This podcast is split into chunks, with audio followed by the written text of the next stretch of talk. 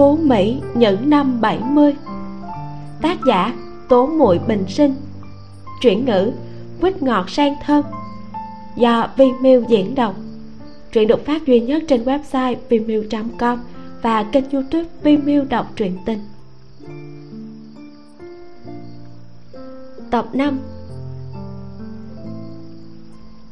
sau khi làm việc xong, hôm nay triệu lan hương không có thời gian để làm cơm chiều ngoại trừ hạ tam nha nhỏ tuổi có chút ủy khuất phụng phịu chị cả hạ thì cười tủm tỉm, dù chị chỉ ăn khoai lang đỏ trộn cơm cũng cảm thấy rất ngon, giống như là trong bát cơm của chị là sơn hào hải vị vậy.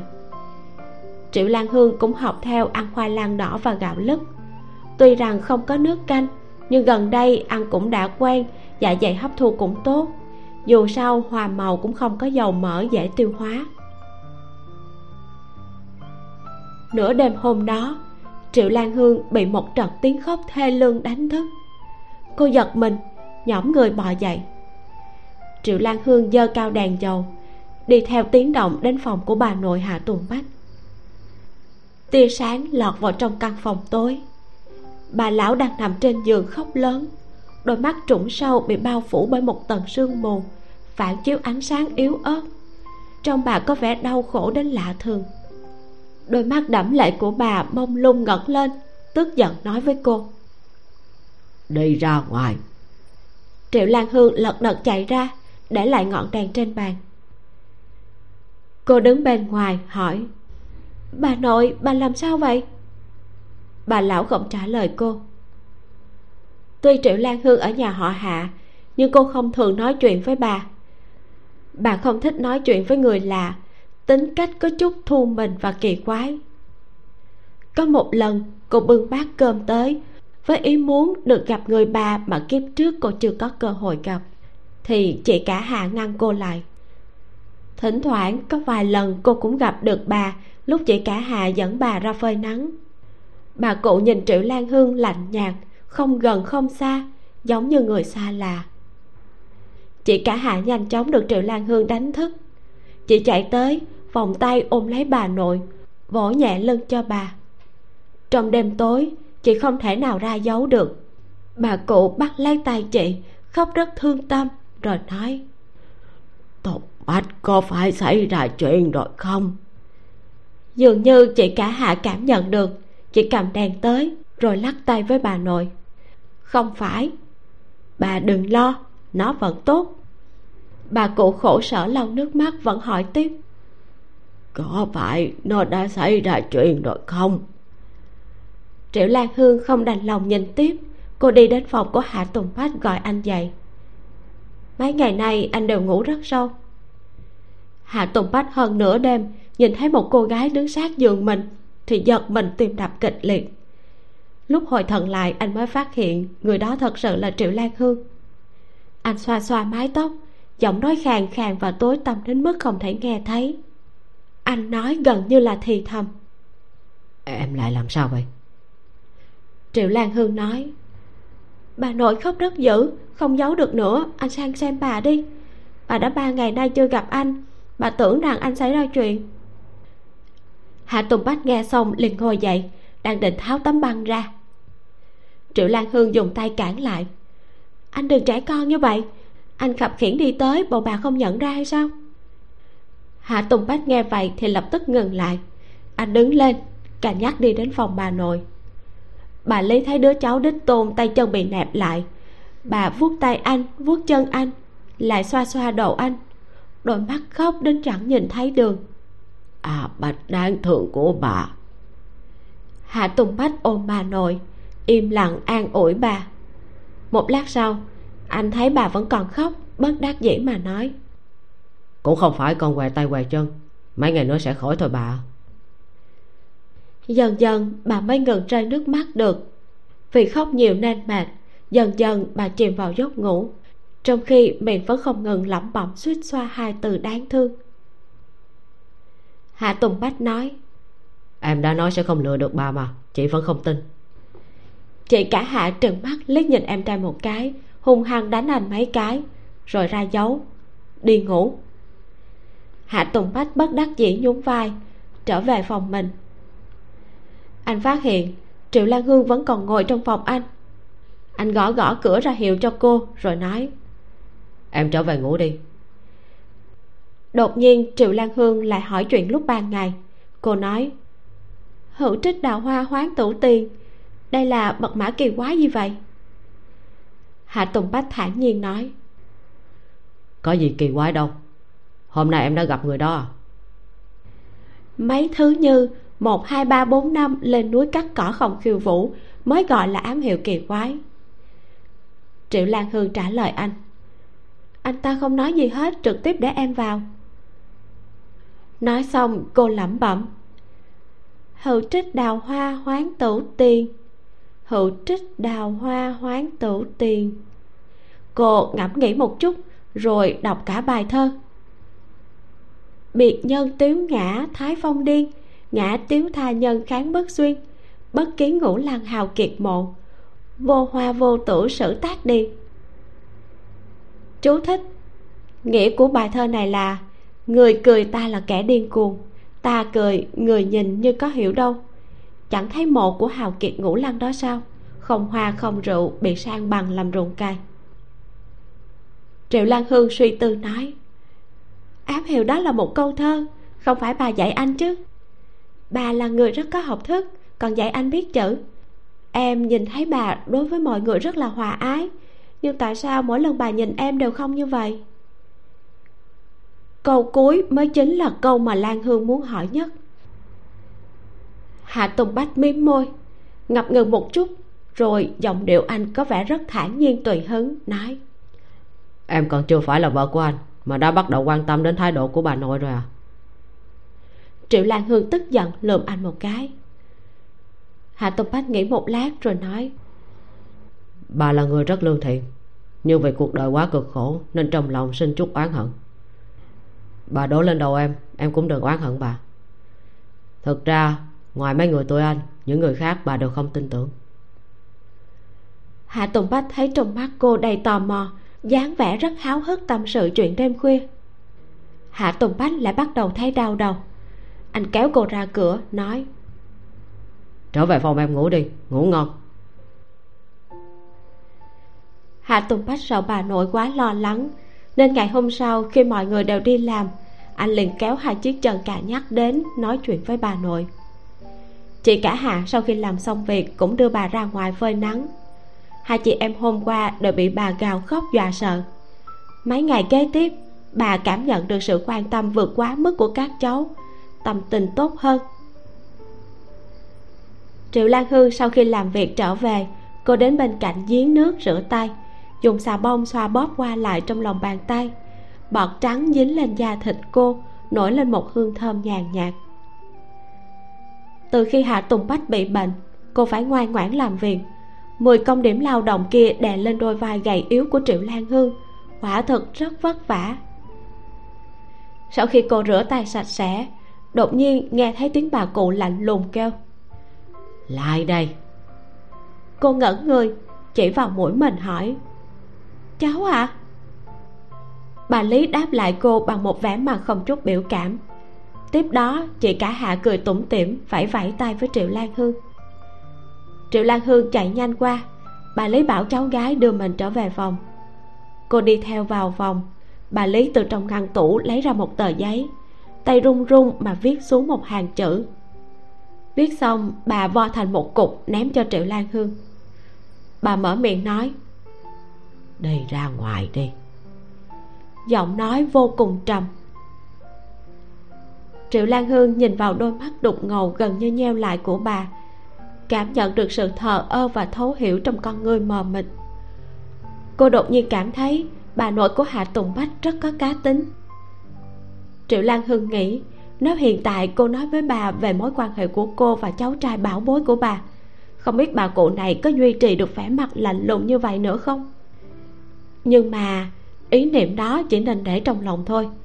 Nếu không được hạ tùng bách đồng ý, triệu lan hương sẽ không dễ dàng nói chuyện này cho bà nội mà anh tôn kính nghe cô bước lên nhặt tờ giấy nhét vào trong túi. Rồi hỏi bà bà thích ăn cháo hay ăn cơm ạ? À? bà hầm hừ nằm xuống giường, nhắm mắt ngủ, đáp lại lời cô bằng tấm lưng im lặng. Cô nhìn một chút thì phát hiện hai chân của bà nội lộ ra dưới lớp chăn mỏng. Bình thường, một mảnh vải luôn được phủ lên đôi chân dị dạng để che giấu sự xấu hổ. Tuy nhiên, vào thời điểm đi ngủ thì nó bị rớt ra, không thể che lại toàn bộ lộ ra một đôi tất rất nhỏ, giống như tất trẻ em. Bên trên là những miếng vải được chắp vá dày đặc. Đối với vị trưởng bối đáng thương và khốn khổ này, triệu lan hư không thể sinh ra một chút bất mãn nào. Buổi tối, triệu lan hương tắm rửa xong, lúc lấy quần áo ra giặt thì trông thấy tờ giấy kia rớt ra. Cô mang nó đến dưới ánh đèn, cố sức đọc. Đi một trăm bước về phía đông bắc núi ngu đầu dưới tán cây hòa. Triệu lan hương nhăn mày suy nghĩ rất lâu. Cô cầm khăn lông đến lau tóc, nhanh chóng cất tờ giấy vào trong ngăn tủ. Thời gian trôi qua thật nhanh. Những ngày chữa lành vết thương trôi qua đơn giản và buồn tẻ của hạ tùng bách kết thúc. Mấy tấm nẹp gỗ cố định tay và chân anh đã được gỡ bỏ một buổi họp kiểm điểm cho anh và tám kẻ gây rối mất trật tự do phan ngọc hoa cầm đầu cũng đã tới.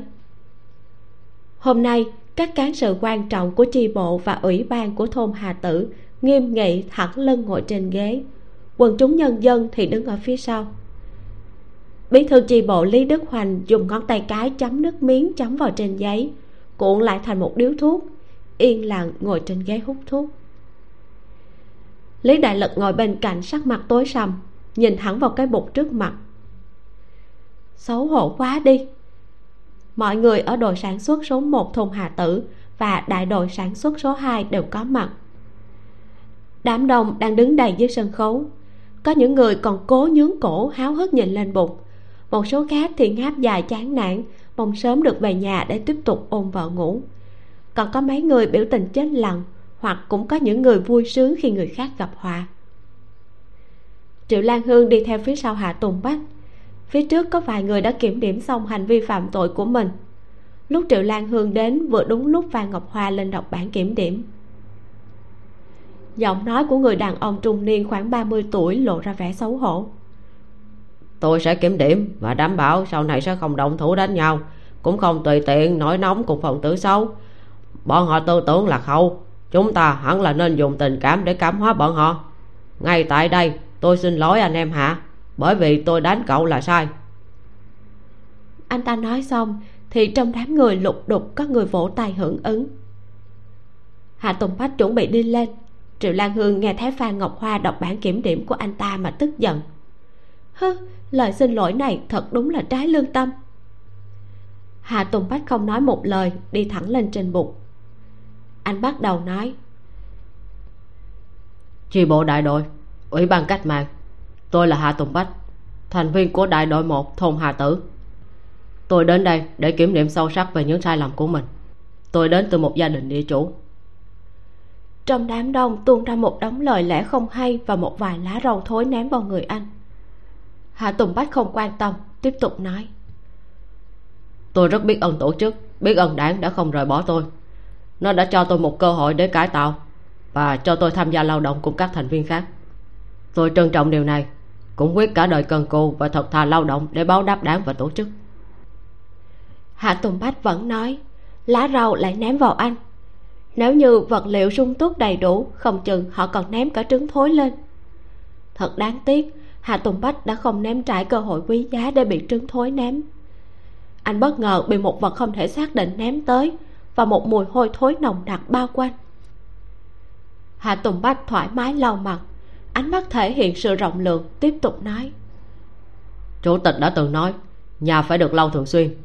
Nếu không lau, nó sẽ bám đầy bụi. Mặt nên được rửa thường xuyên, không rửa cũng sẽ dính đầy tro bụi. Tôi đã hiểu sâu sắc những sai lầm của mình.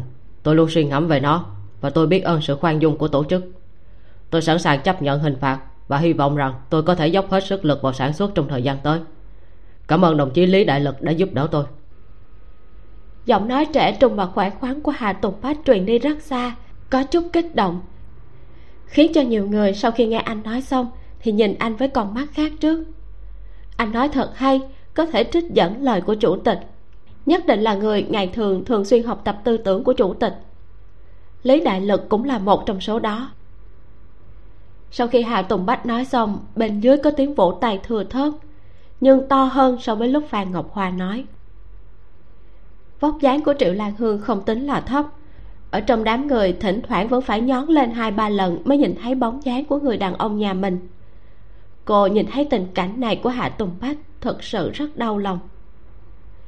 Hạ tùng bách nhanh chóng rời khỏi bụng, bước nhanh rời xa đám người kia.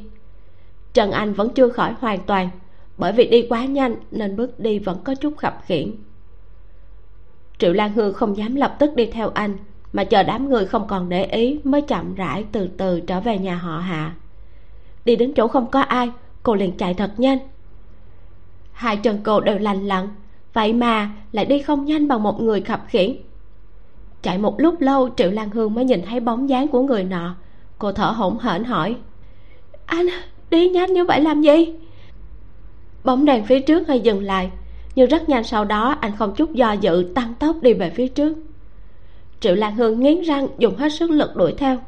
Chạy đến bên cạnh hạ tùng bách lại hỏi sao anh lại không nói lời nào?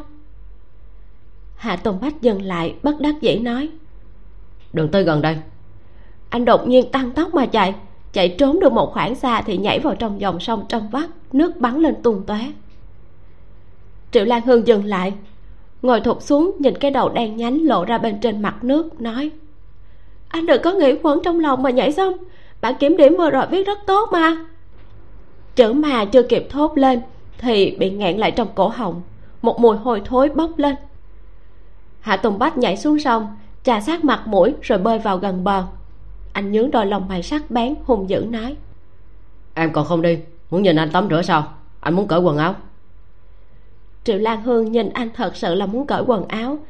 Gương mặt đột nhiên nổi lên một mảng đỏ bừng. Cô đứng dậy dậm dậm chân, xoay người rời đi. Hạ tùng bách thở phào nhẹ nhõm. Anh thật sự rất sợ triệu lan hương. Cho cô đi về rồi, hạ tùng bách lúc này mới yên tâm cầm quần áo lên trà sát thân thể. Lại dùng tay múc một vóc nước trong lên, ra sức trà sát khuôn mặt mình. Rửa mặt xong lại tiếp tục gội đầu rửa đến khi màu da lúa mạch trở thành màu hồng, chỉ kém chút nữa là lột một tầng da. Mùi hôi thối đến chính anh còn ghét bỏ. Hạ tùng bách tắm rửa một lúc lâu, ngẩng đầu lên dùng hai tay lau mặt. Lúc mở mắt ra thì thiếu chút nữa bị hụt tay chân co rút chìm xuống đáy sông anh nhìn thấy cô gái rõ ràng đã rời đi rồi lại trở về, khuôn mặt đỏ ửng đứng ở trên bờ, tỏ vẻ bình tĩnh, nói quần áo anh cởi ra để ở đâu? Em đã mang theo chậu tắm để em giúp anh giặt. Hạ tùng bách bị nhìn đến cả người nóng rát giống như bị lửa thiêu. Anh ngẹn nửa ngày mới nói ra một câu. Tiểu lưu mạch. Lỗ tai anh tức khắc đỏ bừng lên cuốn quýt và dùng nước sông che đi thân thể gầy yếu của mình. Triệu lan hương nhìn một vòng rất nhanh liền tìm thấy quần áo bẩn của anh. Cô cũng không chê nó bẩn thỉu móc ra xà phòng nhanh nhẹn mang quần áo ra bờ sông giặt. Đôi mắt đen lấy của hạ tùng bách âm trầm đến mức có thể nhỏ ra nước. Kỳ thật, anh đã trà sát thân thể rất sạch sẽ từ trong ra ngoài và đang định mặc quần áo. Triệu lan hương giặt sạch quần áo, vắt khô chúng và phơi ngay ngắn trên cây khô. Sau đó cô xoay người rời đi. Hạ tùng bách nhìn chằm chằm, đợi cho người đi thật xa anh mới nắm lấy quần áo với một tốc độ đáng kinh ngạc rồi mặc chúng vào. Phan ngọc hoa sau khi đọc bản kiểm điểm xong thì rất mất mặt. Hắn ta đi theo sau bà vợ mình, mặt mày xám xịt trở về nhà. Thím phan hào hứng nói, tôi đã giúp ông chửi rủa người ta đó. Lý nhị, lý tam còn gánh mấy thùng nước tiểu tới. Sau đó, ông có thấy không? Hả giận chưa? Bà ta cười cười trông rất đáng khinh, trên mặt hiện lên vẻ cực kỳ đắc ý. Lời nói của bà vợ nhà mình phần nửa cũng không khiến trong lòng phan ngọc hoa dễ chịu hơn chút nào. Bởi vì vừa rồi ông ta đứng trước mặt người dân thôn hà tử làm bản kiểm điểm, cũng tiếp nhận sự trừng phạt của bí thư chi bộ. Giờ phút này, trong lòng ông ta vẫn chịu dày vò, đồng thời cũng hối hận, lại càng thêm chán ghét hà tùng bách cả đời ông ta đều phấn đấu giữ gìn danh dự của mình trong sạch. Cứ như vậy lại bị gắn mát phần tử gây rối. Phan ngọc hoa trầm mặt xuống nói đừng nói nữa vậy nha. Thím phan nói em gái đáng chết không có lương tâm của ông không biết trốn ở xó xỉnh nào rồi. Nó vừa từ trường học về vừa rồi lúc ông đọc bản kiểm điểm tôi còn thấy nó. Ông là anh trai của nó cũng vì nó mới bị đình chỉ nó cũng không biết lại đây an ủi ông vài câu. Phan ngọc hoa quát một tiếng. Bà mau đi tìm nó. Nó mà dám đi tìm hạ tùng bách, xem tôi đánh gãy chân nó hay không. Em gái thứ hai của phan ngọc hoa tên là phan vũ. Lúc này cô ta đang tìm kiếm bóng dáng của hạ tùng bách trong đám đông. Một người đàn ông vô cùng kiêu ngạo mà lại bị chị dâu cô ném đồ bẩn vào người. Chắc chắn giờ phút này anh đang vô cùng đau lòng phan vũ chỉ ước gì có thể chuyển hết những gì anh đã gặp phải lên người mình. Cô ta vừa hổ thẹn lại tự trách. Anh trai và chị dâu căn bản không thể hiểu được hà tùng bách là một người đáng quý đến mức nào. Trái tim của phan vũ nóng như lửa đốt trên ngọn lửa. Cô ta nóng lòng muốn tìm hạ tùng bách và trịnh trọng xin lỗi anh về hành vi của anh trai mình.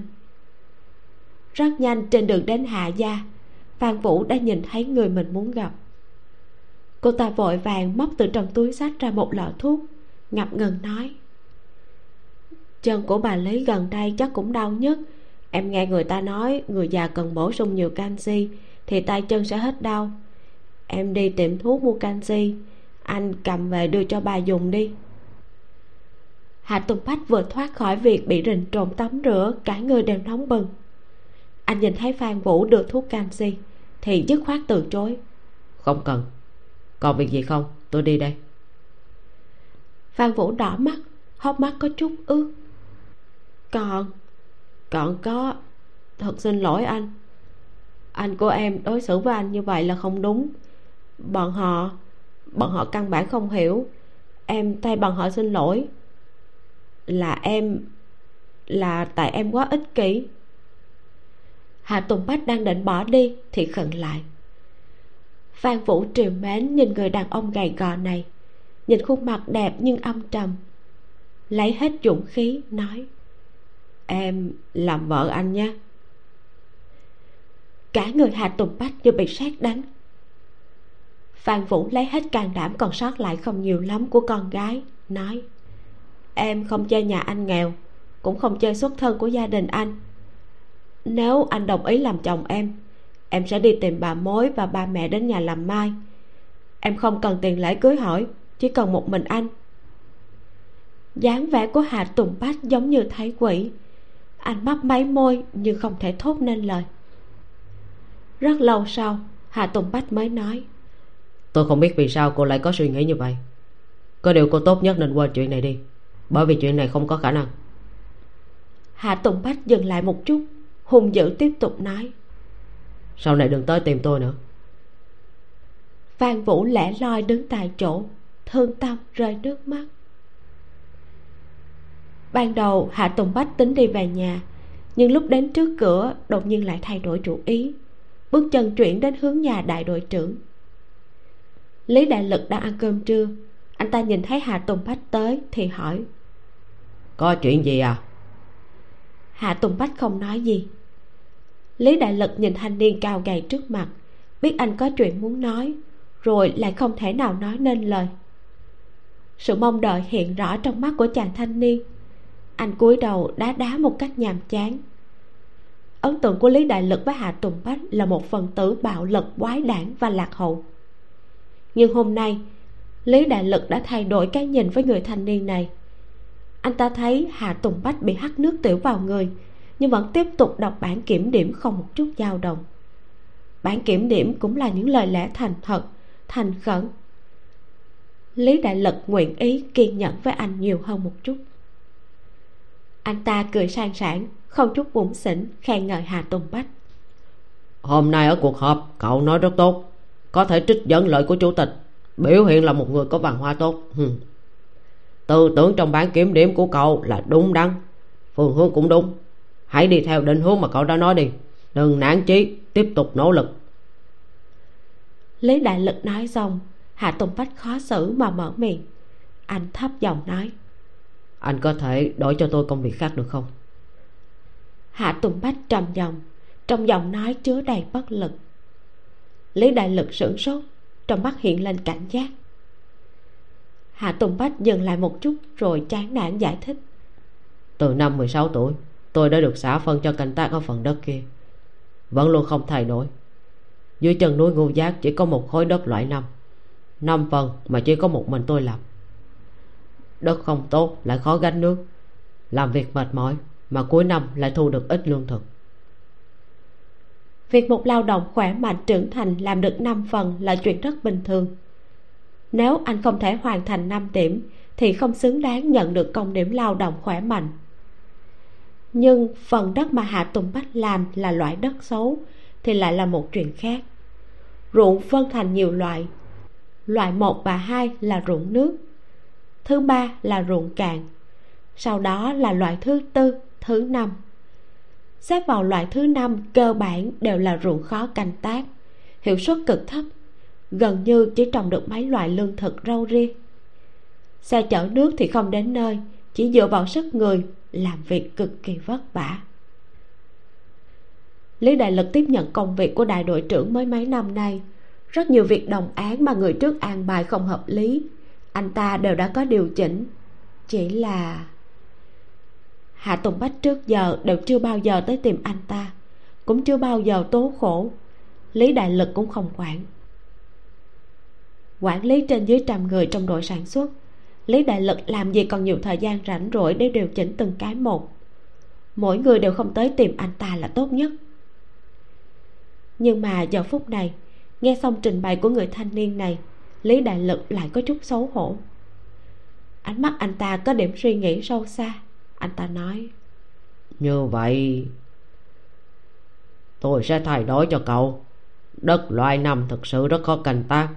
Loài năm mà trong thôn đất loại năm đa phần là đất hoang.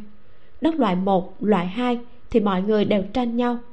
Loại ba loại bốn vẫn là loại canh tác được. Lý đại lực nói chuyện này để sao sẽ tính lại? Chờ ruộng nước trên núi được khai phá mọi người đều không cần làm việc vất vả như vậy nữa. Ai cũng đều có thể canh tác trên ruộng nước.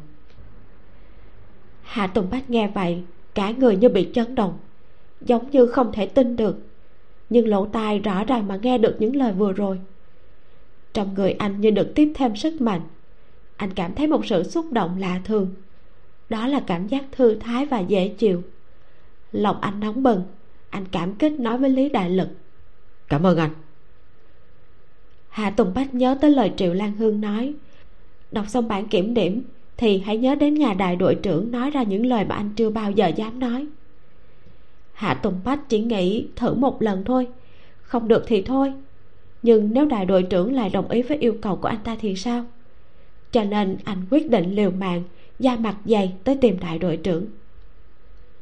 Lúc này hạ tùng bách nghe được lời khẳng định, cảm thấy sung sướng như được bay lên trời vậy, cảm thấy cả người không có thật.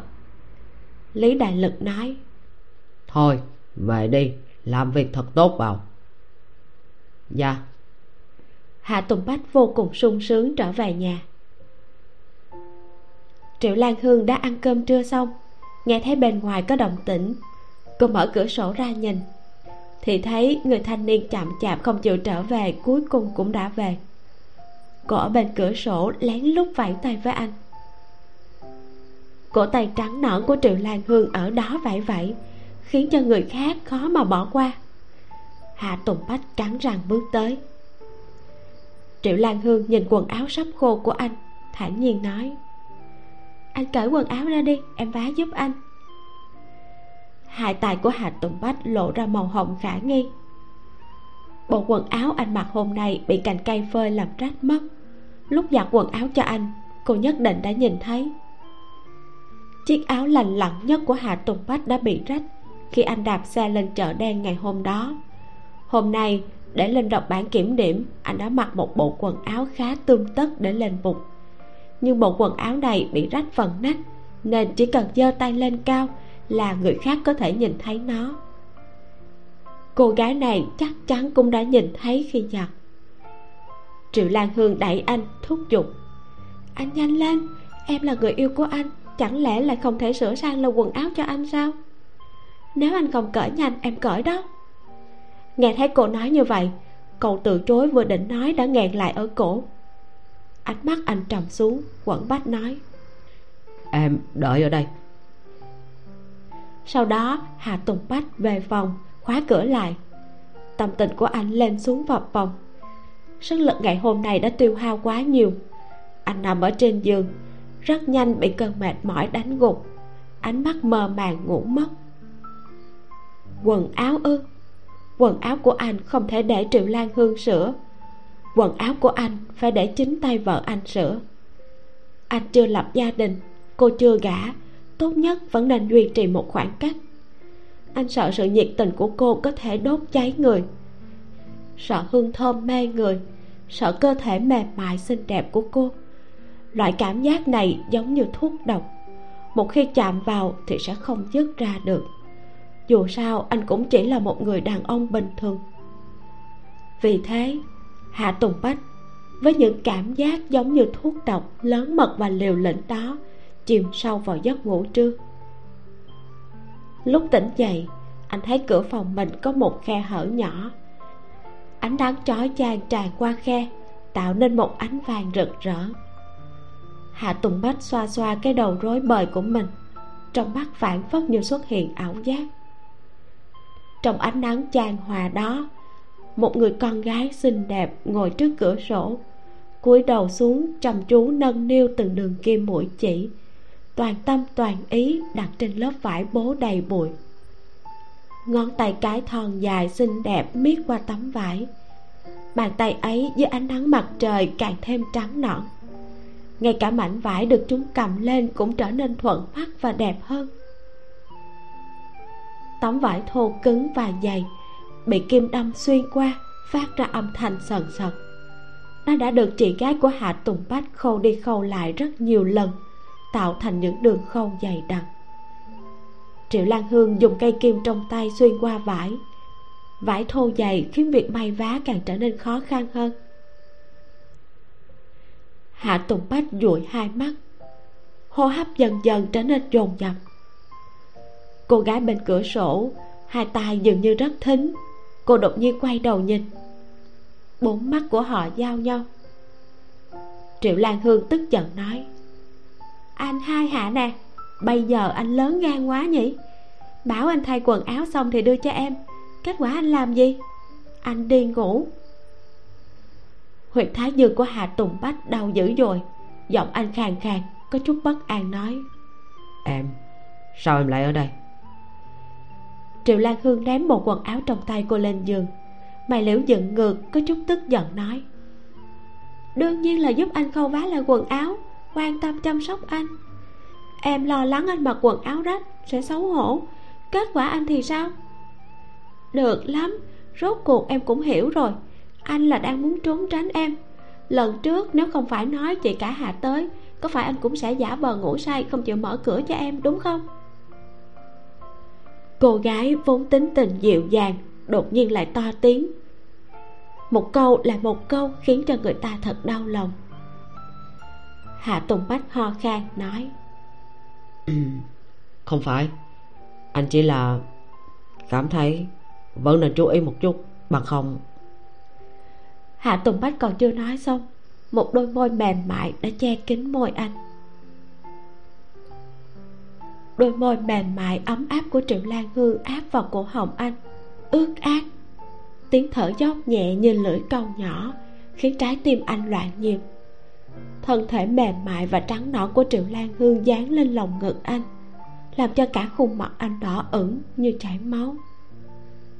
Cô nằm trên người anh, đôi mắt ôn nhu gần như có thể nhỏ nước, ẩn tình đưa đẩy. Triệu lan hương hung hăng cắn anh hai cái bên trái một cái, bên phải một cái. Một luồng hơi ấm từ miệng cô xâm nhập vào tim vào phổi anh, phản phất như chúng thấm đẫm hương vị ngọt ngào. Cô đúng là khắc tinh của anh mà. Hạ tùng bách không thể khống chế, cả người cứng đờ tim như sắp nhảy ra khỏi lồng ngực. Triệu lan hương giáo huấn người xong, nhìn thấy hạ tùng bách biểu hiện ngây ngô giống như mao đầu tiểu tử thì nhịn không được mà bật cười. Triệu lan hương lật nghiêng người, dựa đầu sát vào đầu anh đang nằm trên giường. Cô hạnh phúc nói, em nhìn thấy cái quần đó, có một cái lỗ ở trên mông. Ngày đó ở ruộng ngô, em gọi anh tới giúp nhưng anh lại chạy trốn rất nhanh là bởi vì nó, đúng không? Triệu lan hương tưởng tượng ra tình cảnh đó, liền cảm thấy hạ tùng bách xấu hổ, đáng yêu đến mức muốn bắt nàng lúc đó, triệu lan hương cho rằng anh không có kiên nhẫn giúp đỡ. Không nghĩ tới là do cô nghĩ sai. Sự bối rối và ngượng ngùng của anh đã tạo cho cô sự tự tin lớn như vậy. Vậy nên vừa rồi cô mới dám mắng anh một cách bạo dạn và không cố kỵ như thế.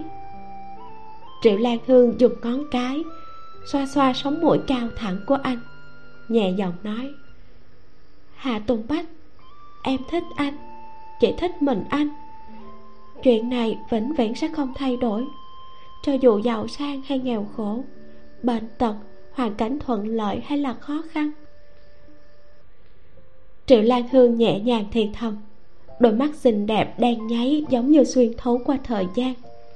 Nhìn thấy hình ảnh anh và cô nắm tay nhau cùng bước vào lễ đường. Trước người thân của cô, bạn bè của cô mà trịnh trọng tuyên thệ. Mãi cho đến lúc chết anh cũng không hề vi phạm lời hứa đó. Nghiêm túc mà sủng mà yêu cô 20 năm. Cả đời bọn họ đều không có con. Bởi vì anh không muốn cô phải mạo hiểm, không muốn làm cho cô chịu khổ. Anh đã bỏ đi quyền lợi được làm cha. Đời này, triệu lan hương sẽ không bước vào vũng bùn của đời trước. Cô sẽ có một thân thể khỏe mạnh, sẽ chỉ thuộc về một mình anh, sẽ sinh cho anh đứa con thật đáng yêu triệu lan hương tưởng tượng như vậy, liền cảm thấy cả người được bao bọc trong hạnh phúc. Hạnh phúc đến hai mắt của cô hiếp lại, cảm giác hít thở không khí cũng thật là hạnh phúc. Sau khi cô hôn xong người đàn ông ngây ngô này, giọng nói cũng nhẹ nhàng hơn, khẽ hừ một tiếng. Giọng nói dịu dàng, mềm mại ngọt ngào như mật. Hà tùng bách thì từ tai đến cổ đều đỏ ẩn lên so với lần đầu tiên bị cô hôn thì còn kích động hơn. Thời gian trôi qua thật lâu lâu đến nỗi anh cho rằng triệu lan hương đã ngủ. Nhưng mà tim anh vẫn còn đập dữ dội, gần như không thở nổi. Từng giây từng phút cứ ngây ngốc trôi qua thật khó khăn. Bởi vì người con gái xinh đẹp dịu dàng đang ngủ trên chiếc giường hàng ngày anh vẫn ngủ. Chẳng thể nào tưởng tượng nổi hạ tục bách vô cùng vất vả khắc chế chính mình, chẳng suy nghĩ được gì hết. Giọng nói của cô là lời ngọt ngào nhất trên đời này mà anh từng được nghe. Cô nói cô thích anh, chỉ thích một mình anh, một tên nhà nghèo. Hạ tùng bách nhắm mắt lại, rồi đột nhiên mở mắt ra. Trong đôi mắt âm trầm xẹt qua một sự sung sướng khó có thể che giấu. Tuy nhiên sau khi ngọn lửa được đốt lên nó chỉ hiện ra trong chốc lát rồi lại nhanh chóng chìm vào yên lặng. Hạ tùng bách xoa mặt người hơi run rẩy. Anh đứng dậy trầm mặt kéo triệu lan hương đứng dậy theo. Quần áo của em xốc xếch rồi em chỉnh trang lại đi. Rồi anh thở dài một hơi. Vì tốt cho em cũng là tốt cho anh. Chúng ta tốt nhất nên giữ khoảng cách một chút cho dù có phải là người yêu hay không giọng nói khàn khàn của anh đột nhiên ngừng lại, lộ ra một tia buồn bã khó che giấu. Cảm ơn em đã báo quần áo cho anh, nhưng chuyện này chỉ có anh có thể làm được. Tại vì gần đây trẻ làm việc mệt nhọc nên anh không muốn làm phiền. Chắc chắn một năm một năm sau, bây giờ chúng ta không thể vượt qua ranh giới dù chỉ một chút. Lan hương à anh anh hạ tùng bách nghẹn ngào. Vừa rồi triệu lan hương vẫn còn rất vui, hạnh phúc. Trông thấy hạ tùng bách cố che giấu khổ sở như vậy, cô lại đau lòng. Anh căn bản không biết bản thân mình sau này sẽ có cơ hội chuyển mình. Có thể anh nghĩ rằng, suốt đời mình sẽ chôn ở cái nơi thâm sơn cùng cốc, nghèo nàn lạc hậu này. Cả đời bị người ta khinh rẻ triệu lan hương chạm lên mặt anh. Cô nói, nếu như anh chịu cố gắng, tiếp tục nỗ lực, luôn luôn cố gắng thì sẽ có thể cưới em thôi. Anh có nguyện ý vì em mà cố gắng không? Hạ tùng bách nhìn ánh mắt nghiêm túc của triệu lan hương, trầm mặc. Ngay cả giọng điệu tự phụ thường ngày cũng không thể làm được nữa. Anh không trả lời cô, mà vuốt mái tóc cô. Tháng 7 trời nắng như đổ lửa. Việc đào mương từ trên núi đã tạm thời bị hoãn. Bởi vì hạt kê đã chín, việc thu hoạch lương thực mới là việc quan trọng. Hết thảy những công việc khác đều phải để lại sau mùa thu hoạch. Những người nông dân được 10 công điểm một ngày rất hài lòng. Tuy rằng ngày thường bọn họ cũng kiếm được 10 công điểm, nhưng ngay cả những bà vợ của bọn họ phá lệ cũng kiếm được 10 công điểm. Điều này rất tốt. Hôm nay tích có một chút ngày mai tích cóp một chút, cuối năm cũng sẽ đỡ phải chịu đói hơn một chút. Hạ tùng bách và chị cả hà thì làm việc càng thêm cố gắng, bởi vì nhà bọn họ từ trước đến nay chưa từng được phân công công việc được 10 công điểm. Chờ khi thu hoạch lương thực xong, bọn họ mới tiếc núi mà đi lên núi. Thời điểm thu hoạch hạt kê cũng là lúc hà tam nha bắt đầu công việc của cô bé. Mỗi khi mọi người thu hoạch xong, trên đất sẽ rơi vải đầy hạt kê cô bé sẽ nhặt những hạt rơi vải này. Tích tiểu thành đại, gom góp lại cũng có thể được ăn bát cơm dẻo ngon. Kể từ khi hạ tùng bách thay đổi công việc, cả người anh trở nên vui vẻ hơn rất nhiều. Sự vui vẻ của anh không được thể hiện bằng lời nói. Anh vẫn là người ít nói và im lặng như trước. Nhưng ánh mắt âm trầm vì bị cuộc sống khốn khổ tích tụ đã hòa tan. Cả người tinh thần sáng láng, giống như tràn đầy năng lượng cả đội đội cùng nhau giành giật ngày công. Có người lười biếng, cũng có người cần mẫn. Những kẻ lười biếng sẽ là một số thủ thuật khoa tay múa chân, có thể dễ dàng lừa gạt người khác. Nhưng hạ tùng bách lại luôn chăm chỉ, cần mẫn làm việc. Buổi tối sau khi hoàn thành công việc, triệu lan hương lôi kéo tay áo anh, giận dỗi nói, anh lại không chịu ăn cơm em làm, lấy đâu ra nhiều sức khỏe như vậy? Anh muốn làm mình mệt chứ anh hả, cái tên ngốc này? Ngày mai em sẽ đi mua thịt, anh không được cự tuyệt đó. Hạ tùng bách dùng tay áo lau mồ hôi trên trán, không nói gì. Triệu lan hương dùng đầu ngón chân cũng có thể biết trong lòng người đàn ông này đang nghĩ gì. Nó giống như một chiếc thước đo vô hình, là điểm mấu chốt cuối cùng của anh. Anh có cốt khí và kiêu ngạo của mình. Anh không muốn dựa dẫm vào phụ nữ. Anh hy vọng mình có thể là một người đàn ông tốt, đầu đội trời chân đạp đất anh muốn vợ mình, người nhà mình có được một mảnh trời riêng. Hạ tùng bách luôn hy vọng mỗi bát cơm anh ăn đều là do chính công sức anh bỏ ra mà có. Tư tưởng này của hà tùng bách dần dần triệu lan hương cũng hiểu ra. Vì thế, bữa cơm mỹ vị thơm ngon đã được cô đổi thành khoai lang, đậu đỏ. Thức ăn thịt cá cũng biến thành rau dài. Cô nhất nhất ăn theo anh cô muốn thể hiện quyết tâm rằng cô có thể chịu khổ cùng anh. Nhưng mà bây giờ triệu lan hương không muốn để anh tiếp tục ăn cám ăn rau như thế nữa. Anh bây giờ giống như một con trâu làm việc không biết mệt mỏi, dùng máu của mình để trồng hoa màu. Hạ tùng bách cần dinh dưỡng và thức ăn ngon. Cô đã nói anh cố gắng hơn, nhưng không phải làm việc liều mạng như thế này. Cô chỉ hy vọng anh có thể tích cực hơn. Không ngờ anh lại tích cực tới liều mạng đến như vậy. Triệu lan hương kéo tay áo của hạ tùng bách kề sát vào tai anh, nhỏ giọng nói. Mấy hôm trước, bà nội đưa cho em một tờ giấy, em xem không hiểu, anh xem giúp em nha. Nói xong, cô lấy từ trong túi ra một tờ giấy nhăn nhúm. Cả người hạ tùng bách đầy mồ hôi mồ hôi theo mái tóc đen nhánh chảy xuống người anh bốc mùi khó ngửi. Nhưng người phụ nữ bên cạnh vừa tắm xong rất thơm tho, lại ghé người sát về phía anh. Hạ tùng bách thật sự bất lực với cô. Anh chưa từng gặp một cô gái nào dính người như thế. Hạ tùng bách rất lo lắng cho cô, nhưng đồng thời, anh cũng cảm thấy trong lòng rất nóng nảy bức rứt. Anh thường cảm thấy tội lỗi vì không kiểm soát được phản ứng sinh lý của mình. Suy cho cùng anh cũng chỉ là một người đàn ông khẩu thị tâm phi, tâm từ thật xấu xa.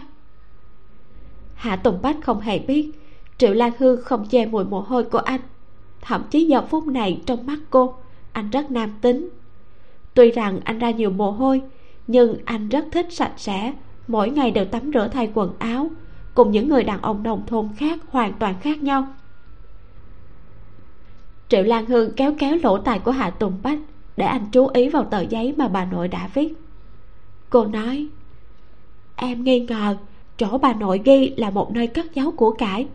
Ờ chúng ta đi xem thử đi. Hạ tùng bách đang lau mồ hôi liền ngừng lại. Đôi con người thầm thúy sắc bén khẽ giật giật. Anh ho nhẹ một tiếng hơi có chút quẩn bách nói nhà anh nghèo làm gì có của cải mà giấu? Triệu lan hương mở lòng bàn tay đưa tờ giấy đến trước mặt cho hạ tùng bách xem.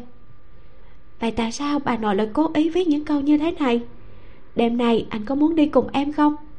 Nếu không đi em tự đi một mình. Hạ tùng bách đen mặt nghiêm khắc giáo huấn cô. Buổi tối con gái không được đi lung tung. Ba mẹ em không dạy em sao? Triệu lan hương gấp gọn tờ giấy nhét lại vào trong túi nghiêm túc hỏi anh. Cho nên không phải em mới rủ anh đi cùng sao? Rốt cuộc thì anh có đi không hà tùng bách sau khi nổi giận xong, thấy trong mắt cô là sự kiên quyết, là cô gái cứng đầu không thể khuyên bảo được. Anh đành phải mang theo sản cùng cô sờ soạn đi lên núi ngô giác. Triệu lan hương chậm rãi đến một trăm bước chân, dùng đèn pin chiếu lên khu rừng xanh tốt dưới chân núi. Cây hòe nhưng mà nơi này đâu có cây hòe nào đâu. Hạ tùng bách nghe cô nói vậy thì nhìn khắp một lượt bỗng nhiên anh ngồi xổm xuống dùng ngón cái tìm kiếm một chút. Bàn tay anh chạm phải một ụ gỗ trên mặt đất. Sau đó anh dùng đèn pin chiếu sáng. Ụ gỗ đã bị tàn phá đến không nhìn ra hình dáng. Những vòng tròn năm tuổi của cây cũng thưa thớt ở dưới ánh đèn ẩn ẩn có màu đen. Hạ tùng bách nói anh đâu? Triệu lan hương cầm đèn pin tiếp tục tìm kiếm ở những chỗ khác để em đi qua bên kia tìm xem. Hạ tùng bách kéo cô để cô không chạy loạn. Bàn tay to lớn che phía trên đầu cô nói. Không cần tìm nữa. Nói xong hạ tùng bách dùng hết sức mạnh để đào. Đất được đào lên nhanh chóng chất thành một đống ở khoảng đất bên cạnh.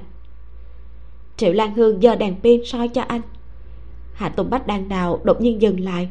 Bên dưới có một thanh âm vang lên triệu lan hương không thể kìm nén được ngạc nhiên và phấn khích trong giọng nói. Ấy tìm được rồi, thật sự là có đồ hạ tùng bách trầm mặt, dùng cái sản cạy ra vật cứng kia. Đó là một cái hộp dính đầy bùn đất. Triệu lan hương dùng hết sức lực cố gắng mở nó ra. Nhưng bởi vì cô không thể nhìn thấy có gì ở bên trong, cho nên đồng thời cô cũng cố gắng không để nó bị phá hủy. Tuy nhiên vẫn không mở được hà tùng bách không ngại nó dơ bẩn cầm lên. Nhàn nhạt nói em hài lòng chưa? Vậy thôi. Triệu lan hương gật đầu quả nhiên là đúng như cô dự đoán. Trở lại nhà họ hạ cô múc một xô nước cẩn thận rửa sạch chiếc hộp. Chiếc hộp nhỏ nhỏ trút đi lớp vỏ xấu xí lộ ra vẻ ngoài tao nhã và nặng nề. Bên ngoài được khắc hoa văn tinh xảo cầm vào tay rất nặng cẩn thận ngửi, còn phát hiện ra hương thơm thoang thoảng. Đây là gỗ tử đan. Triệu lan hương không mở hộp ra. Cô cảm thấy tất cả giá trị bảo vật mà bà nội cho đều được thể hiện trên chiếc hộp này. Cô nhìn thấy một chiếc chìa khóa treo trên hộp, nhỏ và phức tạp. Rất nhiều sợi gỗ nhỏ quấn vào nhau, tạo thành một chiếc chìa khóa tinh xảo và khéo léo nếu như chiếc khóa gỗ này bị bẻ gãy, vẻ đẹp của toàn bộ chiếc hộp đàn hương sẽ bị phá hủy. Đây là một chiếc hộp rất thú vị, có giá trị sưu tập rất lớn, không biết có thể bán được bao nhiêu tiền. Nhưng mà, ý nghĩ này chỉ xuất hiện thoáng qua trong đầu triệu lan hương. Loại cổ vật bảo bối này hiện tại thì không đáng giá, không chỉ không có thị trường, nhưng mà sau này nó sẽ trở thành một món đồ hot những gì cô có thể làm bây giờ là cất giấu nó thật kỹ. Hạ tùng bách nhìn chiếc hộp đuôi mày khẽ giật. Anh nhàn nhạt nói đi ngủ đi bên trong không có bảo bối gì đâu. Anh lại bắt đầu đuổi cô đi. Triệu lan hương thật vất vả mới đào được món bảo bối này. Làm sao mà chịu đi? Huống hồ biểu hiện của anh bây giờ thật là thú vị. Cô lấy một tốc độ không tưởng tượng được mở chiếc khóa lỗ bàn trên chiếc hộp. Chỉ nghe thấy một tiếng bụp. Hạ tùng bách dùng tay lau lau mặt. Mặt anh tối sầm lại. Triệu lan hương nhìn thấy đống cỏ khô chống ẩm được trải gọn gàng bên trong. Cô lấy chúng ra, thì nhìn thấy một chiếc khóa như ý nhỏ và một quyển vở cũ kỹ rách nát. Khóa như ý nhỏ và vô cùng tinh xảo. Miếng vàng được mài nhẵn và sáng bóng mặt trên mơ hồ có khắc một chữ bách, rồi khắc đinh dậu, bính thân. Vừa nhìn đã biết là khóa bình an, tặng trẻ con khi vừa tròn tuổi. Triệu lan hư không nhịn được mà che miệng cười. Bà nội vậy mà lại tặng cháu trai bảo bối của bà cho cô. Cô run rẩy cầm quyển sách rách nát kia lên. Trên mặt giấy là hình vẽ một con heo con bụ bẩm được vẽ bằng bút pháp non nớt siêu siêu vẹo vẹo. Mặt sau hình như còn có nội dung hấp dẫn hơn. Nhưng mà triệu lan hương liếc mắt nhìn thấy hà tùng bách sắc mặt của anh hoàn toàn đen xì. Anh nói được xem. Triệu lan hương đặt cái khóa như ý trong lòng bàn tay ước lượng một chút rồi nói khóa có vẻ nặng hẳn là có thể mua được một con heo hạ tùng bách cất quyển vở cứng rắn nói. Ngủ đi đừng có nghĩ nhiều. Triệu lan hương lắc đầu. Anh không hiểu ý bà sao? Bà trao khóa cho em chính là muốn cho mọi người ăn tốt một chút. Ngày mai em sẽ đi mua thịt heo. Bây giờ anh có thể yên tâm mà ăn thật no chưa? Triệu lan hương cười tủm tỉm cất chiếc khóa bảo bối vào trong túi. Trong giọng nói lộ ra một chút ý cười hài hước. Bà nội viết cho cô tờ giấy kia cũng chính là khoảng thời gian mà cô không nấu cơm thịt nữa. Cùng ăn rau dại khoai lang với mọi người. Chuyện này rất là dễ hiểu. Bà nội chính là muốn cho cháu trai và cháu gái của bà một bữa cơm ngon rượu say, một bữa ăn ngon, thật no. Cho nên khi đó, bà mới phá lệ mà phản ứng với người ngoài như cô. Bà không phải thờ ơ lạnh nhạt, bà chỉ lặng lẽ quan sát mọi sự thay đổi bằng đôi mắt mờ đục của mình bà ném tờ giấy cho cô, vừa là để bù đắp, vừa là để động viên cô. Bà nội hy vọng cô tiếp tục làm những món ăn ngon. Điều này khiến triệu lan hương cảm thấy có lỗi và cũng an tâm. Triệu lan hương cảm thấy hành vi tiếp tế lương thực của mình sẽ tạo gánh nặng cho hà tùng bách. Nhưng hiện tại thì chủ mẫu của gia đình đã lên tiếng, triệu lan hương chẳng còn cần phải áy náy gì nữa. Bà nói muốn tiếp tục ăn vậy thì sẽ tiếp tục ăn thôi. Giá trị của chiếc khóa vàng và hộp gỗ tử đàn này đủ để ba chị em nhà họ hạ ăn rất nhiều đồ ăn ngon. Ngày hôm sau, từ rất sớm, triệu lan hương đã đến cửa hàng mậu dịch xếp hàng. Dùng phiếu thịt mua móng heo, thịt ba chỉ, thịt heo trắng nõn giống như tuyết. Triệu lan hương chọn loại thịt mà hạ tùng bách thích ăn nhất và món móng heo hầm nhanh chóng xuất hiện trong đầu cô triệu lan hương cảm thấy vô cùng mỹ mãn ôn chúng trở về nhà họ hạ cục bầm nát hành tỏi gừng, chiên chân giò đến khi chuyển sang màu vàng. Đường trắng được đun đến khi thành màu sền sệt, đảo đều với chân giò. Chân giò được bọc bên ngoài một lớp mỡ lợn vàng ống, được cho vào trong nồi đất, đổ đầy nước vào nồi, rồi đun trên bếp lửa. Chân giò được rán vàng từ từ mềm dần, lớp da đỏ lên, có chút dầu mỡ một chiếc đũa cắm vào miếng thịt phát ra tiếng mục. Lúc này chân giò đã có thể ăn. Nó có vị béo ngậy tan chảy ra trong miệng. Béo nhưng mà không hề ngấy. Cô bưng một bát đến phòng của bà nội.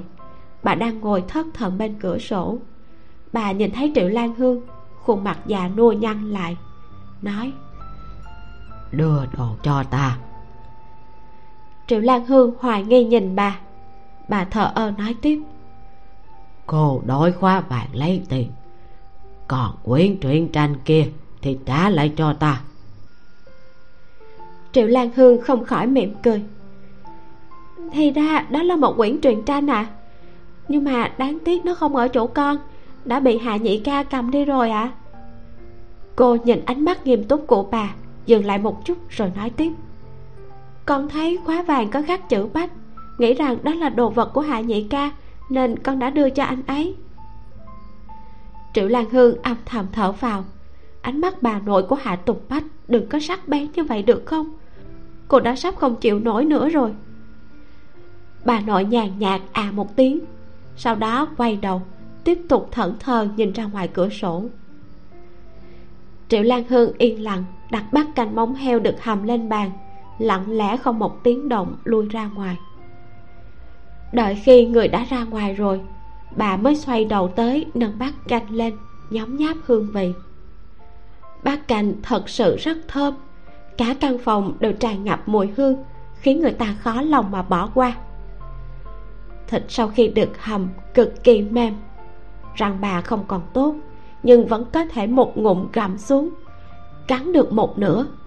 Cắn một miếng, bên trong là màu đỏ trắng đan xen một lớp mỡ trắng như tuyết bao bọc bên ngoài lớp thịt nạc, rất kích thích ham muốn ăn uống trong lòng.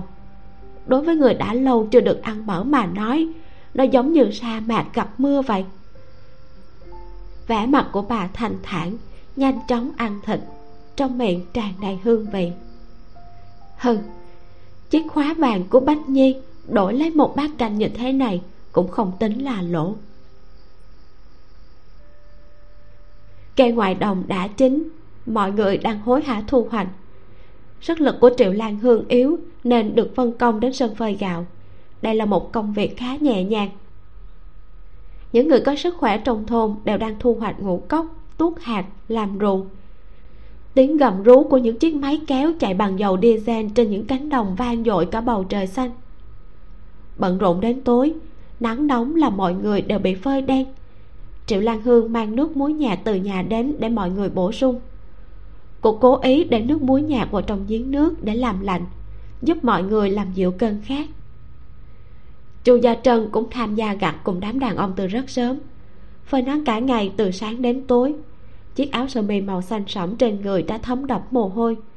Triệu lan hương vô cùng ngưỡng mộ cô ấy. Có mệt không? Hay là ngày mai chị qua phơi hạt cùng em? Khuôn mặt của chủ già trần đỏ ửng, miệng lại cười rất tươi. Nói, không mệt, lao động có thể tạo ra giá trị. Chủ già trần vừa lau mồ hôi, vừa tự hào nói tiếp. Chị cảm thấy cuộc đời của một con người nên được trải qua như thế này. Khi nhớ lại quá khứ, người ta sẽ không hối hận vì đã lãng phí những năm tháng thanh xuân của mình, cũng không xấu hổ vì hành động của mình. Những lời này cho dù chưa từng xem qua thép đã tôi thế đấy, triệu lan hương nghe được cũng không khỏi bật cười. chị thật đúng là hoàn toàn rơi vào cuộc đấu tranh của paven chú thích paven là nhân vật chính trong truyện thép đã tôi thế đấy. Chu gia trân vừa thành khẩn vừa cảm kích nói, nó đúng là một quyển sách hay mà, có thể ảnh hưởng đến cuộc sống của mọi người. Chị đã từng than thân trách phận, nhưng bây giờ chị thấy xấu hổ trong cuốn sách đó có một câu rất hay, chị rất muốn chia sẻ với em. Thép đã tôi trong lửa đỏ và nước lạnh. Lúc đó, thép trở nên cứng rắn và không hề biết sợ. Trong những thử thách ghê gớm, thế hệ chúng ta cũng đã được tôi luyện như vậy và đã được rèn luyện để không bị ngã gục trước cuộc sống. Những câu này em có thể chia sẻ với cậu hạ nhà em. Chu gia trần mỉm cười, xen lẫn một chút xấu hổ chu gia Trân đã thay đổi cái nhìn đối với hà tùng bách. Làm sao một người đàn ông có thể chăm lo công việc đồng áng một cách tỉ mỉ và kiên nhẫn như chăm sóc đứa con của mình? Lại có thể là một tên ăn chơi lêu lỏng một người xấu được. Hạ tùng bách trước đây không hề tụ tập cùng mọi người làm việc, mà làm việc một mình ở nơi hẻo lánh. Lần này được chuyển về ruộng lúa nước. Chu gia trân đều có thể nhìn thấy tất cả sự cố gắng của anh hạ tùng bách cần mẫn làm việc giống như một con trâu. Cô cảm khái nói, lúc trước nghe bản kiểm điểm của hạ tùng bách đọc rất là tốt. Trước kia, chị đúng là có cái nhìn thành kiến với cậu ta. Triệu lan hương đưa nước cho cô ấy uống, đồng thời cắt ngang lời muốn nói của chu gia trân. Nhanh uống nước đi, sao chị lại để ý tới anh ấy nhiều như vậy? Còn ở trước mặt cô mà nói tốt cho anh điều này khiến trái tim của triệu lan hương như bị treo lên cao. Rõ ràng như vậy sao? Mới có một hai lần mà chị ấy đã nhìn ra được. Cô đã tận lực che giấu tình cảm của mình lúc ở cùng anh. Có những thời điểm gần như là không hề nói chuyện. Chu gia trần đỏ mặt, nhỏ giọng giải thích. Em quên rồi hả? Chị đã từng tới nhà họ hạ, đã từng ở ngay trước mặt anh ta mà nói xấu anh ta. Còn ở trước mặt em kể xấu anh ta nữa hiện tại chị thay đổi ý nghĩ rồi. Chu gia trân kể lại, triệu lan hương mới nhớ ra. Hôm ấy lúc chu gia trân rời đi, cô mới phát hiện ra hạ tùng bách vẫn luôn ngồi ở trên đất gần đó. Xuyên qua dàn đậu cô ve xanh biếc được trồng trên rào tre, đôi mắt anh thâm thúy và âm trầm nhìn cô. Triệu lan hương nói với chu gia trân ừ chị yên tâm đi, đem chuyển lời cho anh ấy chắc chắn anh ấy nghe được những lời này của chị, thì sẽ vui lắm. Tuy nói chiến sĩ được làm bằng sắt, nhưng chị dù sao cũng là con gái. Lúc nghỉ ngơi thì nên nghỉ ngơi, đừng có làm việc quá sức đó. Chu gia trần gật đầu. Triệu lan hương xoay người, mang nước tới cho chị cả hà chạng vạn, cả đoàn người mới kết thúc công việc. Cũng là lúc triệu lan hương thu dọn lương thực đang phơi. Hạt ngũ cốc được phơi dưới ánh nắng mặt trời nên khi cho vào kho sẽ không dễ dàng bị mốc nhưng buổi tối nhất định phải có người tới kiểm tra. Toàn bộ lương thực của đại đội đều được cất ở đây. Phải nhất nửa đêm có mưa thì còn có người chạy đi gọi người tới giúp. Ban ngày, triệu lan hương đã được ngủ bù nên trong kho thóc ban đêm không thành vấn đề. Tới nửa đêm sẽ có người tới thay ca cho cô. Công việc này đối với cô cũng coi như là công việc nhẹ nhàng màn đêm buông xuống. Triệu lan hương nghe tiếng ếch kêu ngoài ruộng. Thanh âm kêu lên không ngừng. Tiếng ve kêu báo hiệu mùa hè cũng hết đợt này đến đợt khác. Cô châm một ngọn đèn dầu. Trong miệng nhai đường, bên tay cầm một quyển sách chậm rãi đọc từng trang từng trang. Vừa đúng, đây là quyển thép đã tồi thế đấy. Nó là quyển sách mà gần đây chu gia trần yêu thích nhất cả ngày luôn trích dẫn vài câu trong sách, làm cho triệu lan hương tò mò muốn đọc. Sắc trời bắt đầu tối, những ngôi sao trên bầu trời rực sáng lên. Triệu lan hương chỉ cần ngẩng đầu là đã có thể nhìn được một biển trời đầy sao. Một lát sau, trong bụi cỏ truyền đến âm thanh sột soạt. Một bóng người không nhanh không chậm từ từ đi tới. Triệu lan hương buông sách sợ hãi mở to hai mắt quan sát. Ờ đừng la lớn. Thanh âm trầm thấp của đàn ông mang theo chút khàn khàn. Sao anh lại tới đây? Triệu lan hương chạm vào mặt anh. Giờ khác này nhìn thấy anh cô vô cùng vui mừng. Hạ tùng bách cúi đầu dùng tay áo lau mồ hôi. Ăn cơm xong anh liền tới. Em là con gái một mình gác đêm không an toàn. Để anh trông chút em cho em về nhà đi triệu lan hương lắc đầu. Ban ngày anh đã làm việc vất vả như vậy, bây giờ còn giúp em gác đêm. Làm sao mà được? Em không đi. Anh mau về nhà nghỉ ngơi dưỡng sức đi, ngày mai còn tiếp tục làm việc. Đáp lại cô là khuôn mặt đen xì của hạ tùng bách. Anh mím môi để lộ ra biểu tình không cho phép cô cự tuyệt. Triệu lan hương tạm dừng một chút, nghiêm túc tự hỏi, cô có thể khuyên anh từ bỏ ý tưởng này không? Chắc chắn là không thể. Tính anh so với cô càng cố chấp hơn. Cho nên triệu lan hương nói um, nếu không thì em không về anh cũng không về. Ừ, anh vào bên trong ngủ một chút. Nếu có chuyện gì thì em gọi anh dậy được không? Hạ tùng bách miễn cưỡng chấp nhận. Triệu lan hương đưa anh đi qua sân phơi đến căn phòng nhỏ đơn sơ bên trong sân lấy ra một chiếc chăn mùa hè của cô đẩy anh lên giường rồi đắp chăn cho anh. Trong giọng nói dịu dàng của cô ẩn chứa một tiền nghịch ngợm. Đây là lần đầu tiên em cùng bách ca qua đêm. Hạ tùng bách bị cô ấn lên giường ngủ rồi bị câu nói kia làm cho đỏ cả mặt. Anh ho khan một tiếng. Anh đi ngủ có chuyện gì thì nhất định phải gọi anh. Triệu lan hương đương nhiên đồng ý.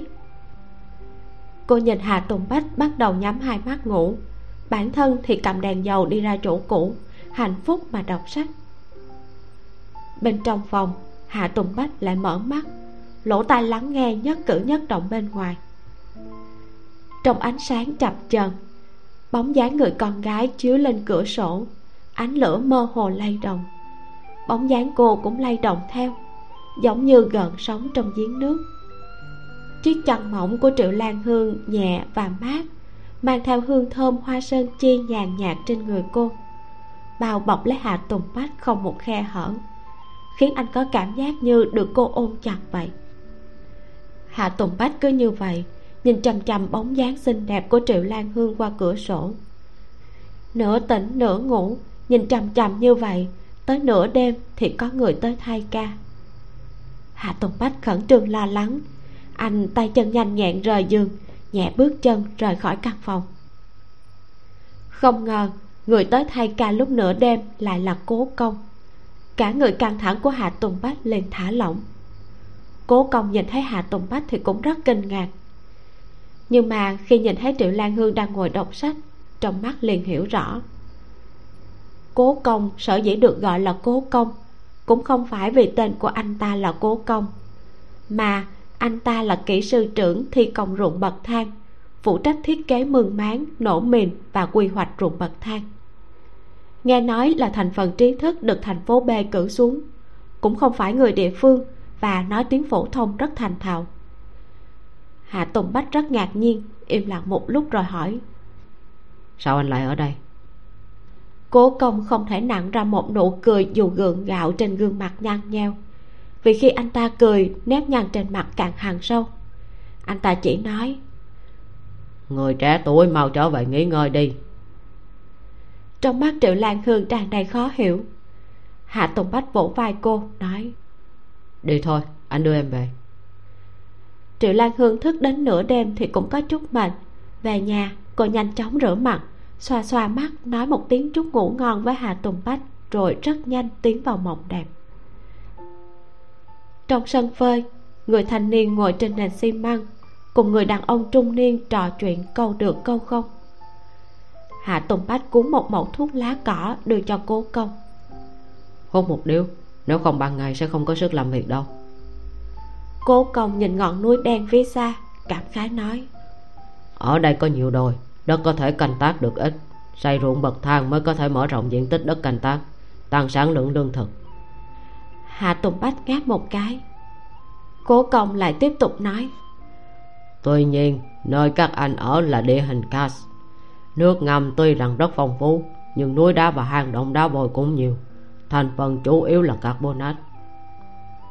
Chú thích địa hình cast là một hiện tượng phong hóa đặc trưng của những miền núi đá vôi bị nước chảy xói mòn. Hạ tùng bách rất cố gắng để nghe hiểu cố công nói nhưng sau khi nghe được một hồi anh cũng choáng váng. Hạ tùng bách rít một ngụm thuốc lá làn khói sảng khoái xộc thẳng vào cổ họng kích thích khiến cho anh tỉnh táo. Anh nhẹ nhàng nói để có thể làm được nhiều việc như vậy anh nên chợp mắt một chút đi. Cố công im lặng xoa mặt nếp nhăn lại càng sâu hơn. Hai người họ cùng nhau ngồi trên nền xi măng lạnh lẽo vừa hút thuốc vừa trò chuyện câu được câu trăng. Mãi đến khi phía đông dần dần hửng sáng mới dừng lại. Cố công cảm khái nói nếu có cơ hội tôi nhất định muốn nhận cậu làm đồ đệ. Tuy rằng tuổi trẻ lại có hơi ngốc nghếch nhưng cậu lại có thể chịu đựng gian khổ. Đi theo tôi học tập nhất định sẽ có tiền đồ. Nhưng nói xong anh ta lại cười khổ lắc đầu. Mà thôi quên đi đồ đây là cách gọi không tốt. Hơn nữa đời này tôi cũng không nhân học trò. Kỳ thật những năm này làm gì có mối quan hệ gì có thể tin tưởng được. Hạ tùng bách để điếu thuốc trên mũi mình ngửi ngửi sau đó khịt mũi nói. Anh vẫn nên chăm sóc tốt cho bản thân thì hơn. Bị dày vò thảm như vậy mà vẫn còn tâm tư đi nhận đồ đề à? Ngày đầu tiên cố công đến hôn hà tử anh ta mặc một bộ quần áo kiểu tôn trung sơn chỉnh tề không một nếp nhăn. Trên túi áo ngực còn cài một chiếc bút máy tinh xảo. Từ đầu đến chân đều mang hơi thở của thành phần trí thức tinh anh. Chỉ huy công nhân của đội công binh dáng vẻ vô cùng khí phách. Đối với hạ tùng bách, người mà chỉ có thể kiếm công điểm ở tầng cuối cùng thì công nhân là một chức nghiệp rất vinh quang. Mà cố công lại là đầu lĩnh của tầng lớp công nhân thì lại càng khiến cho người ta chú ý hơn trong mắt những người nông dân đang kiếm ăn trong những mảnh ruộng này, thì cố công giống như là toàn thân phát sáng, làm cho người ta kính nể và sợ hãi. Kết quả, sau khi thu hoạch được vài ngày, cố công một trí thức cấp cao cao cao tại thượng, bỗng chốc bị dán trở thành phần tử lao động chân tay. Ánh sáng trên thân thể phút chốc biến mất, giống như rơi vào vũng bùn, khiến người ta chỉ có thể ngạn họng nhìn không chớp mắt đối với mọi người, đây có thể coi như là một trải nghiệm vô cùng mới mẻ. Hạ tùng bách rất thông cảm đối với tình cảnh của cố công. Anh chỉ có thể giúp anh ta vào những lúc rảnh rỗi, nhiều hơn nữa thì không thể. Ngay cả bản thân anh chỉ là một người nghèo khổ, cuộc sống khó khăn và không thể tự đảm bảo cho mình, thì còn có thể quản được chuyện gì chứ? Tuy nhiên, từ nhỏ bà của hà tùng bách đã dạy anh phải biết tôn trọng những người có học thức. Bất kể ở đâu, thời đại nào, phần tử trí thức đều là rường cột trong công cuộc xây dựng quê hương. Đất nước thịnh vượng không thể không có sự đóng góp của họ. Bởi vậy, sau khi đưa triệu lan hương về ngủ, anh sợ cố công, người đã bị rơi vào vũng bùn không thể tự thoát ra. Sợ anh ta luẩn quẩn trong lòng, nên đã quay trở lại sân phơi muốn cùng phần tử trí thức cấp cao này trò chuyện giải khuây nghe hạ tùng bách nói xong cố công cũng trầm mặt. Anh ta có chút chật vật nói nghĩ đến lúc về già chẳng có người kế thừa học thức của mình thực sự không cam lòng. Hạ tùng bách không quan tâm anh xì mũi giọng nói có hơi khàn. Những phần tử trí thức của các anh chính là tâm cao mà trái tim thì mỏng như giấy bạc hiện tại đã đến tình trạng như vậy rồi mà vẫn còn không an phận. Bà nội tôi đã từng được học hành đàng hoàng nhưng bây giờ cũng chỉ có thể mỗi ngày ăn và ngủ. Hạ tùng bách nhẹ nhàng nói không có trở ngại nào không thể vượt qua còn sống mới là điều quan trọng nhất. Khi cố công nghe được những lời này những thăng trầm của cuộc đời bỗng trở nên cay đắng hơn. Mặt nhăn lại gần như có thể tùy ý vắt ra nước bất cứ lúc nào hạ tùng bách cầm cuốc lên, không nói một lời, đi về phía cánh đồng. Triệu lan hương dậy sớm làm cơm sáng. Cô muốn làm bánh bao. Bột mì được cô lăn qua lăn lại, nhào đến khi mềm dẻo.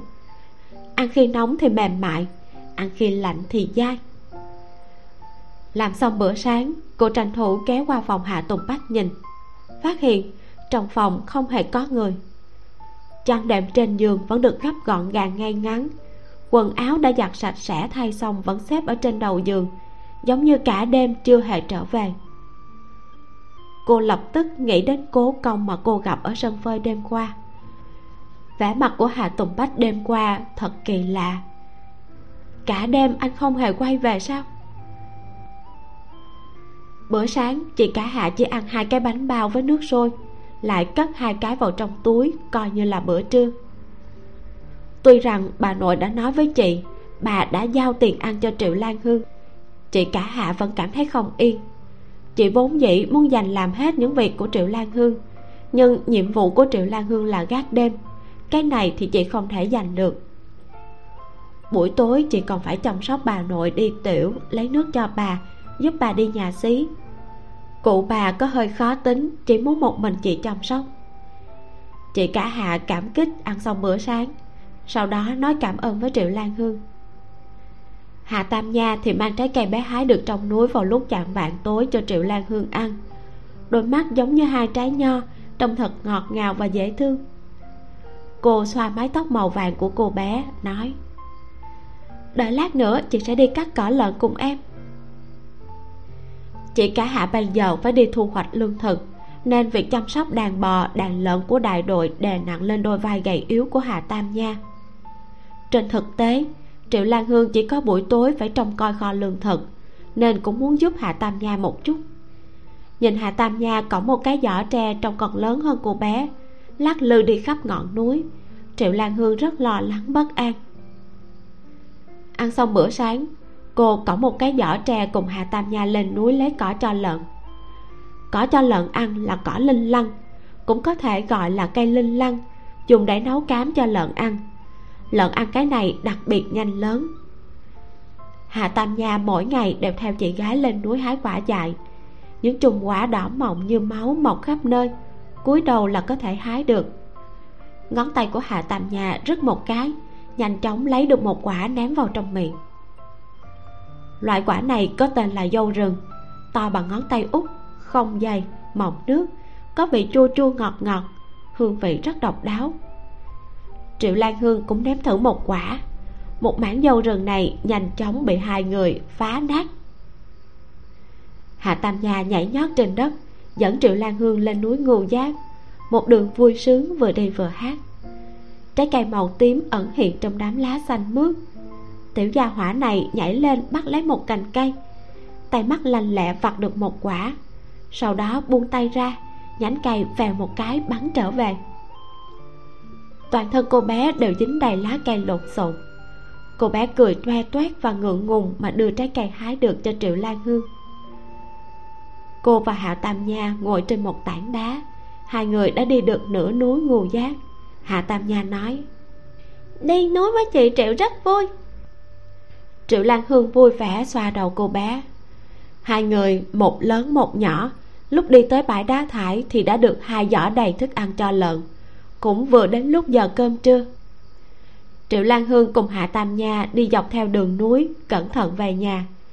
Trên đường gặp được mấy thanh niên dẫn theo nhóm nhỏ công nhân lên núi.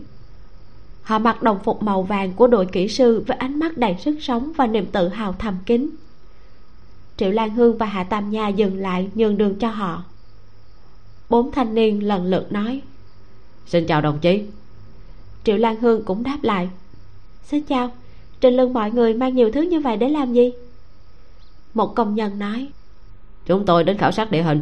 Đây là thuốc nổ khơi thông nguồn nước. Đào tốt kênh mương là nước có thể chảy.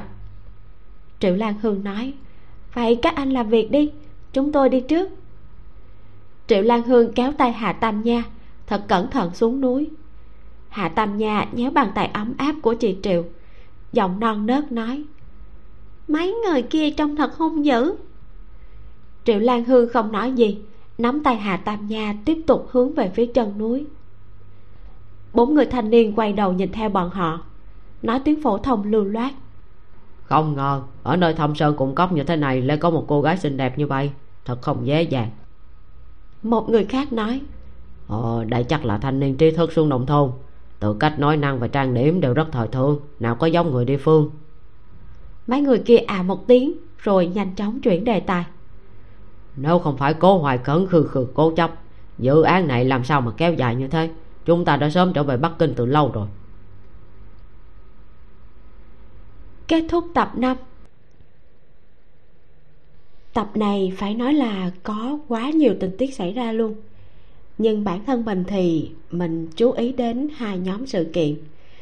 Thứ nhất là những chuyện liên quan đến bà nội của hà tùng bách.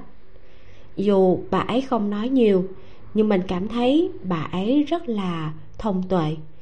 Bà dường như rất thờ ơ, nhưng lại thật ra nhìn thấu những việc làm của triệu lan hương bà hiểu được nguyên nhân vì sao cô không nấu thịt cá nữa, mà ăn rau dại khoai lang cùng mọi người. Vì vậy, bà đưa chỉ dẫn cho cô đi đào chiếc khóa như ý của hà tùng bách, xem như chi trả cho bữa ăn đủ dinh dưỡng cho các cháu của mình. Dựa vào thái độ của hà tùng bách lúc đi đào thì mình đoán, ngay từ đầu anh đã biết sẽ đào được cái gì. Cũng rất có thể, hà tùng bách là người đã chôn nó.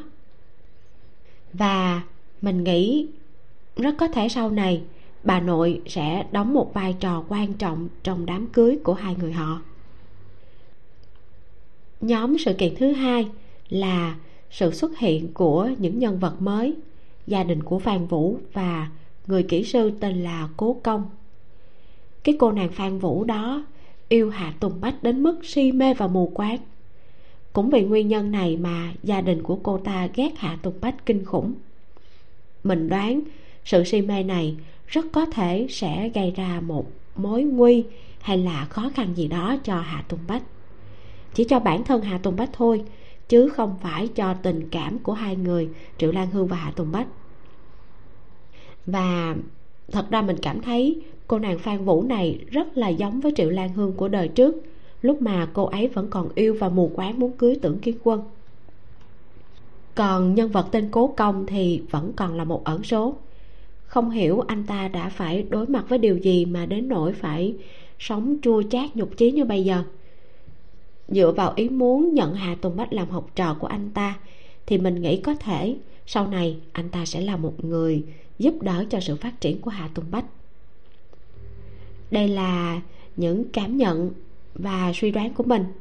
Còn bạn, sau khi nghe tập này thì bạn quan tâm hay là thích thú với chi tiết nào? Những khoảnh khắc ngọt ngào của cặp đôi triệu lan hương và hạ tùng bách, hay là món giò heo hầm của triệu lan hương, hay là cuộc sống lao động vất vả vào mùa thu hoạch ở nông thôn?